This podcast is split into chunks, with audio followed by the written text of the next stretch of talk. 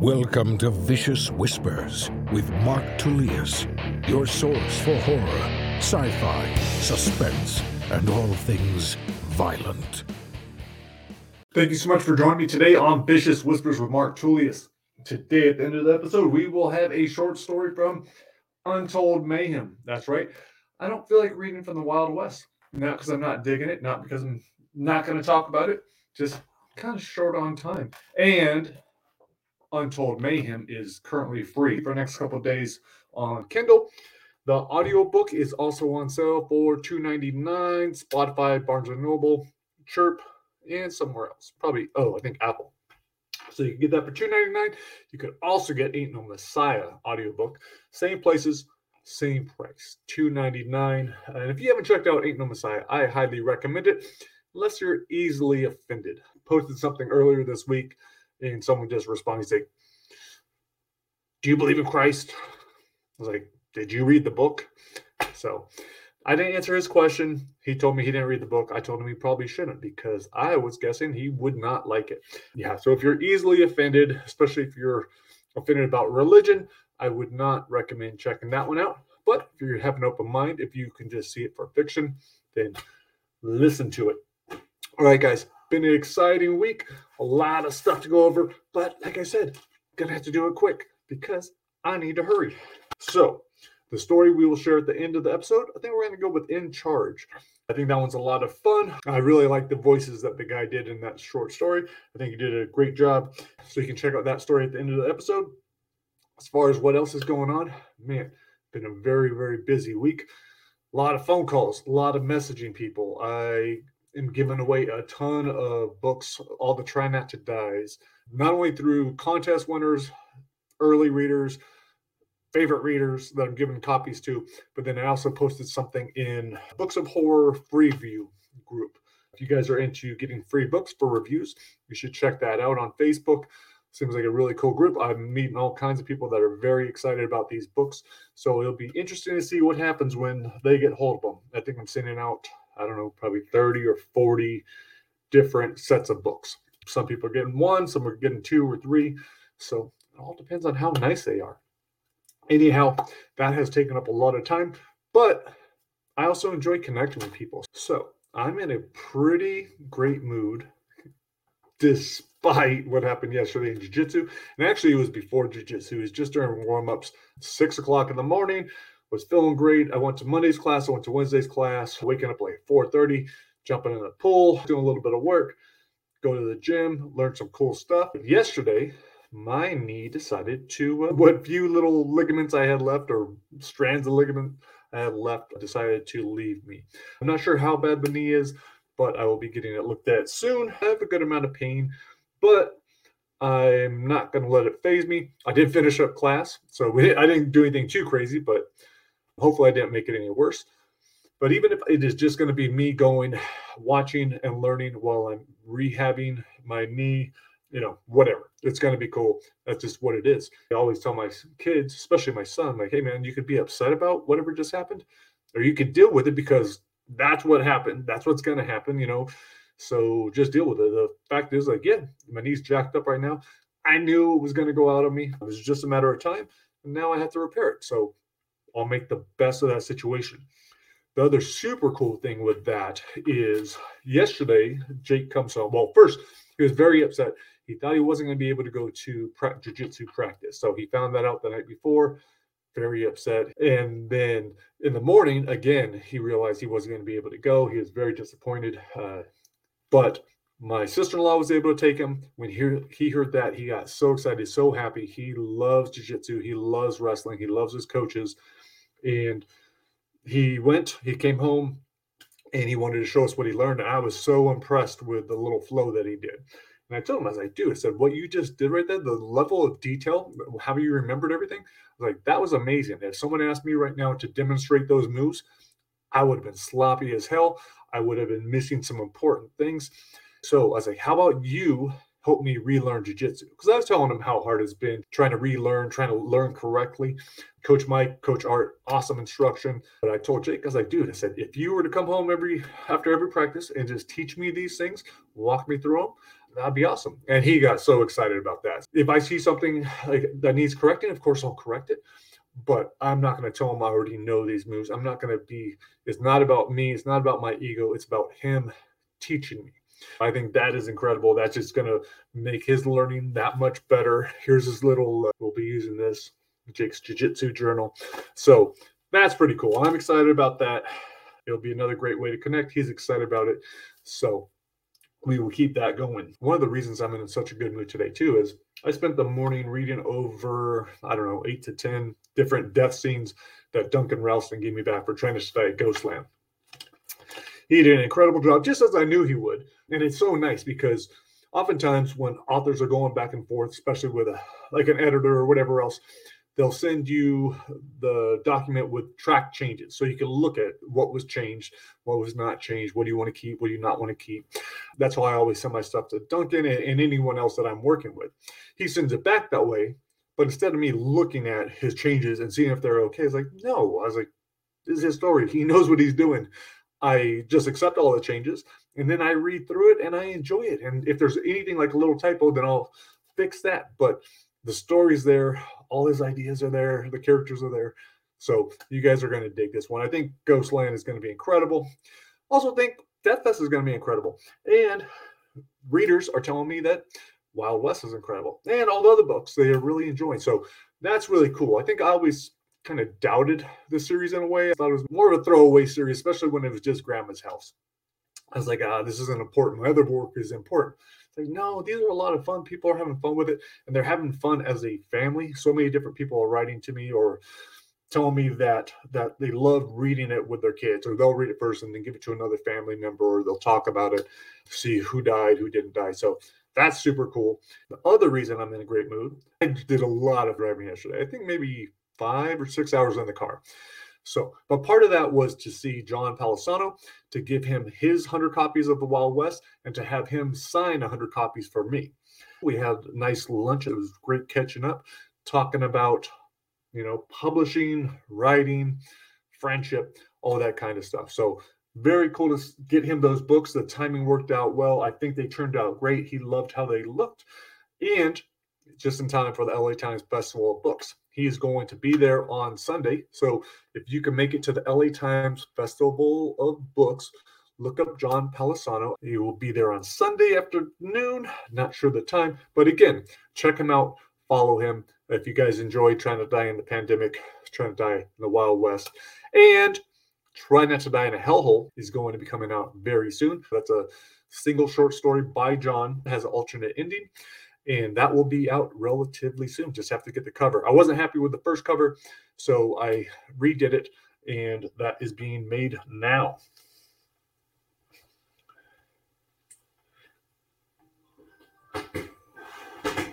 Let's see. I believe there are a couple contests left. If you didn't win one of the last contests, I believe there are still two more that are currently going on. One that I'm doing with Duncan, and another one that was just on my own. I think that was a Try Not to Die worldwide. That one only has a couple days left, maybe two days left. So we'll get on that. Oh, last thing I want to mention barely been smoking weed. It's 420 today. If you guys are watching this on 421, today is 420. That's like the International Day of Weed, Cannabis, whatever. I've never really been into it. I'm usually probably high on that day, but today I didn't need any cannabis. Yesterday I needed very little. The day before, or or I shouldn't even say needed, say wanted or used. Um, and again, not saying it's a good thing, a bad thing. not recommending it. Not saying it's awful. It's just I am using less. I'm just not really feeling it. And part of that's probably because I'm waking up so early in the morning. And by nighttime, I'm exhausted. I'm just ready to go to bed. I don't need it. And I haven't been doing anything really creative where I felt like I needed or could use it. So it's 420. Maybe I will use a little bit. Well, I probably will use a little bit later on. But whatever. Just wanted to share that. All right, guys. It is time for me to go collect some children. And I get to take my son to jiu jitsu tonight and I'll watch that practice. So that should be awesome. And then I'll get my individual class afterwards when we come home. We have some mats down here that he can show me, although he also likes to show me in the pool. It's not quite as effective, but we do have fun doing that. So I am going to leave you guys with a short story. It is in charge. I'm not sure how long it is. If it's a short one, I might even throw in a bonus. So wait until you hear the final music before you turn this thing off. Remember to share, like, subscribe, help me out, and tell your friends. All right, guys. I hope you have an incredible week. I will talk to you later. Peace.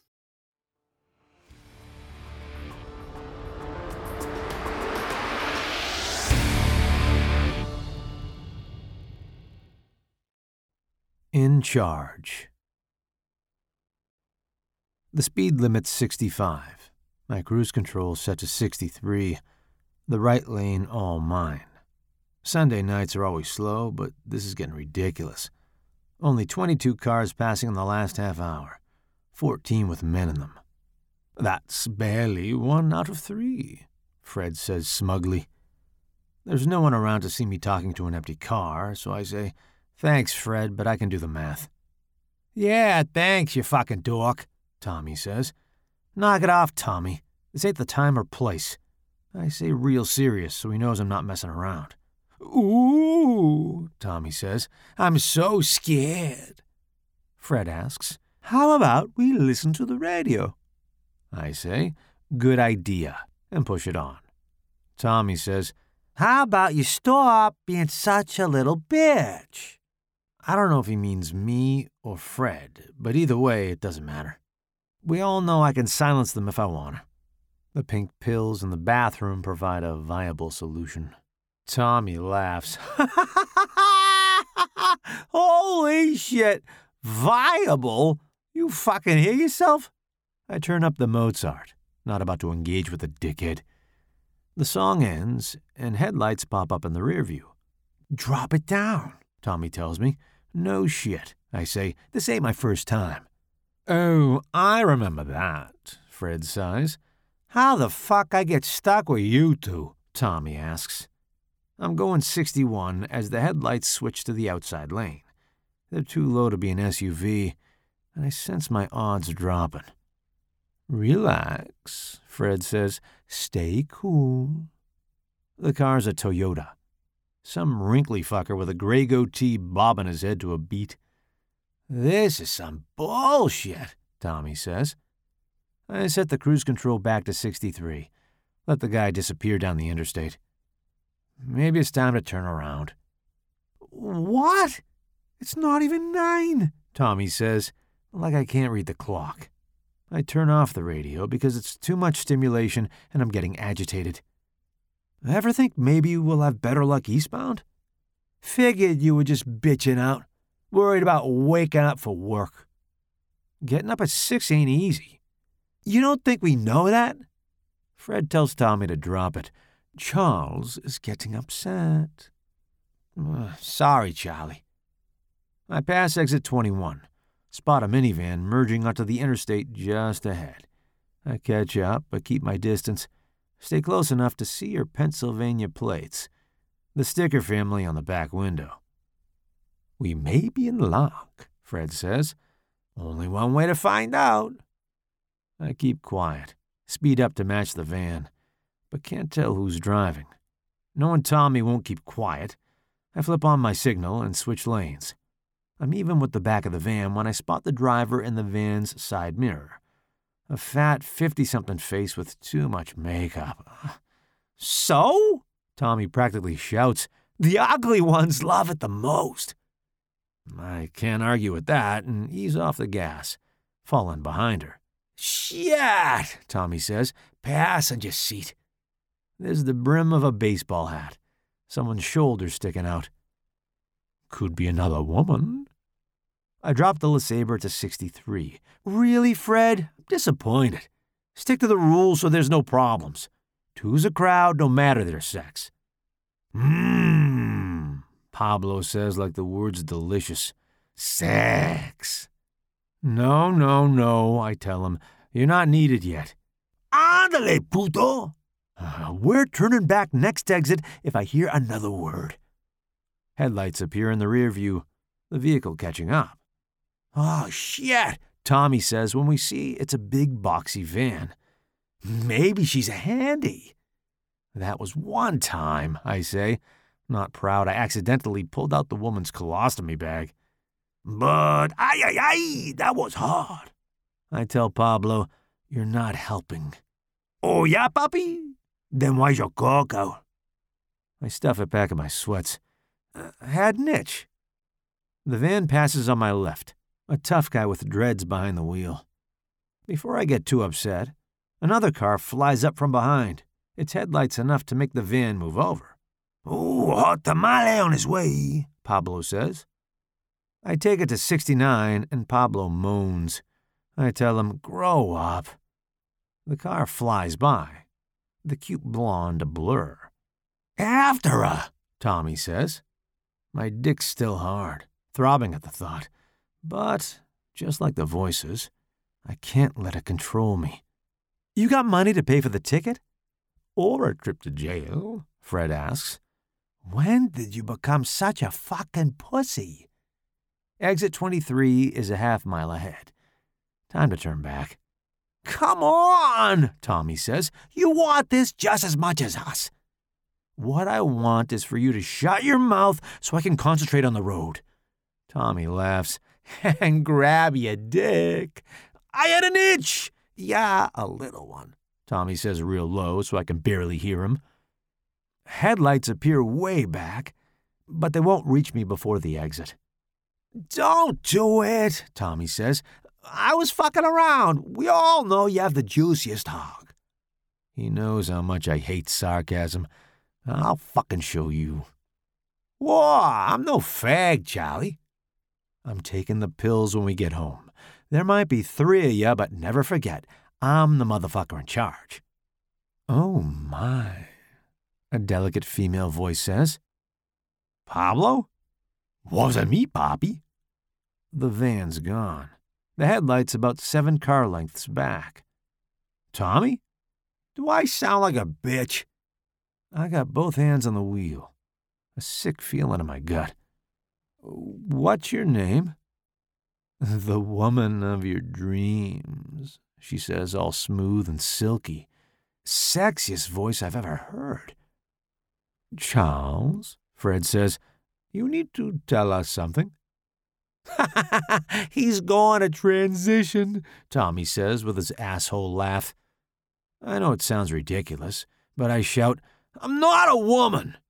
Oh, I know that, she says. I'm not in your head, baby. A black BMW 745i pulls alongside, limousine tinted windows. Tommy says, Ha! Bet it's a hundred pound hipster with a hair bun. The passenger window rolls down, revealing a beautiful 40 ish woman with long jet black hair staring straight ahead. Oh my fucking God, Tommy says. You guys see this? I keep my lips close together so she doesn't think I'm talking to myself. Play it cool. Rich women have rich husbands at home, Fred says, not to mention top of the line security systems. Tommy says, the higher the risk, the higher the reward. Fred says, too good to be true means she's a cop. You know police are searching for us. Probably people in the back seat. Out of my three voices, Fred's the one who's usually right. I ease off the gas and let the BMW pull ahead. Yeah, too risky, I say, because Tommy's going nuts.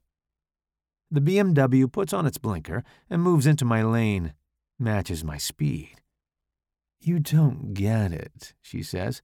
With me, there is no risk. I keep my mouth shut in case she's watching me in her rear view, but Tommy and Pablo are losing their minds. The blinker clicks on again, and I say, Okay, everyone keep it down. She's getting off. Should I? Tommy shouts, Yes! There's only a right turn at the bottom of the exit ramp, a dead end to the left. The road's barely wide enough for one car in each direction, and in the dark it's easy to see no one's coming.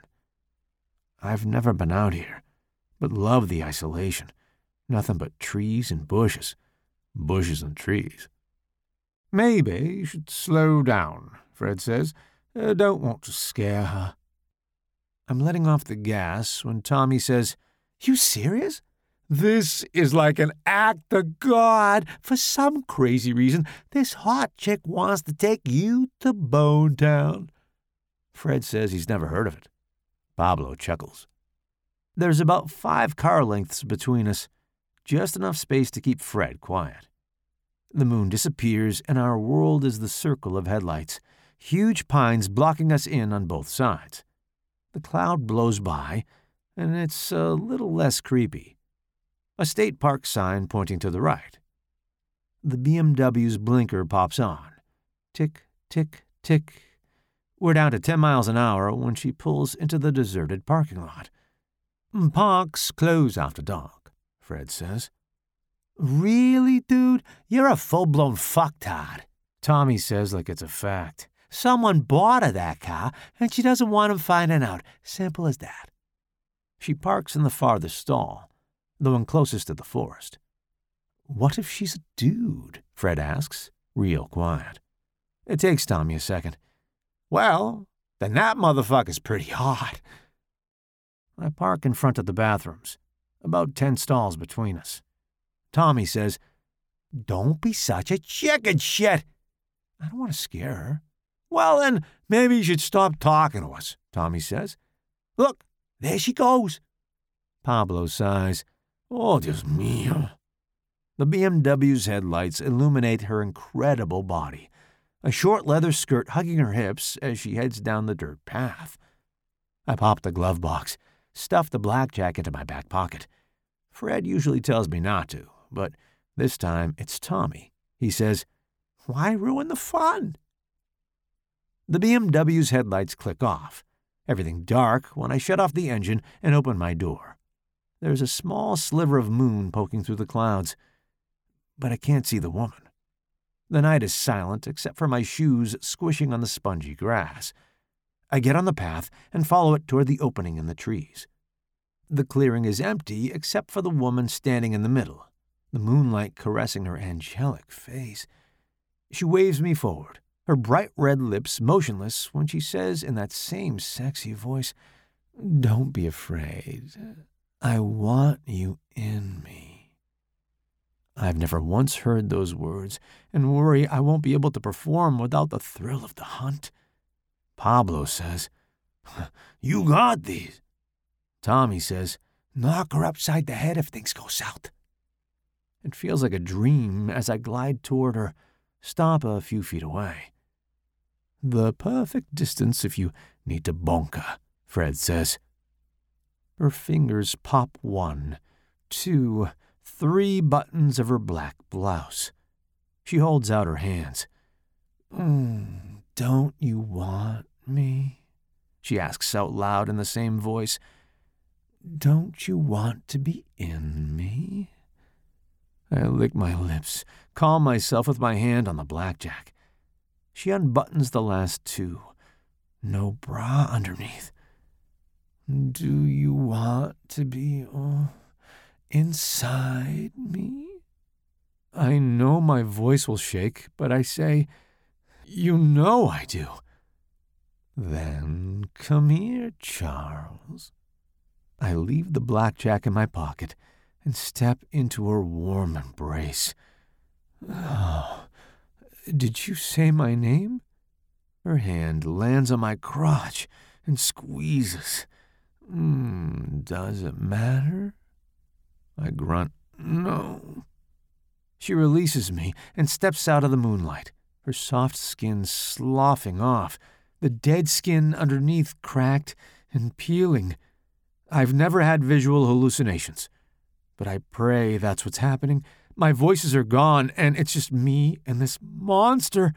Her almond shaped eyes narrow to slits, her black irises flashing bright red, her lips peel back from her gigantic maw filled with dozens of razor sharp teeth. I squeeze my eyes shut, hope the vision will disappear. I open them, and she's back in the moonlight just inches away, leaning in for a kiss. A monstrous vision, no more. I give her a quick peck on her cheek and say, I'm sorry, I, I just had a moment. Not feeling too well. You feel just fine to me, she says, reminding me with a squeeze. I look away from her moonlit face, horrified to see her cracked claw. She flexes her forearm, the talons punching through my sweats and testicles.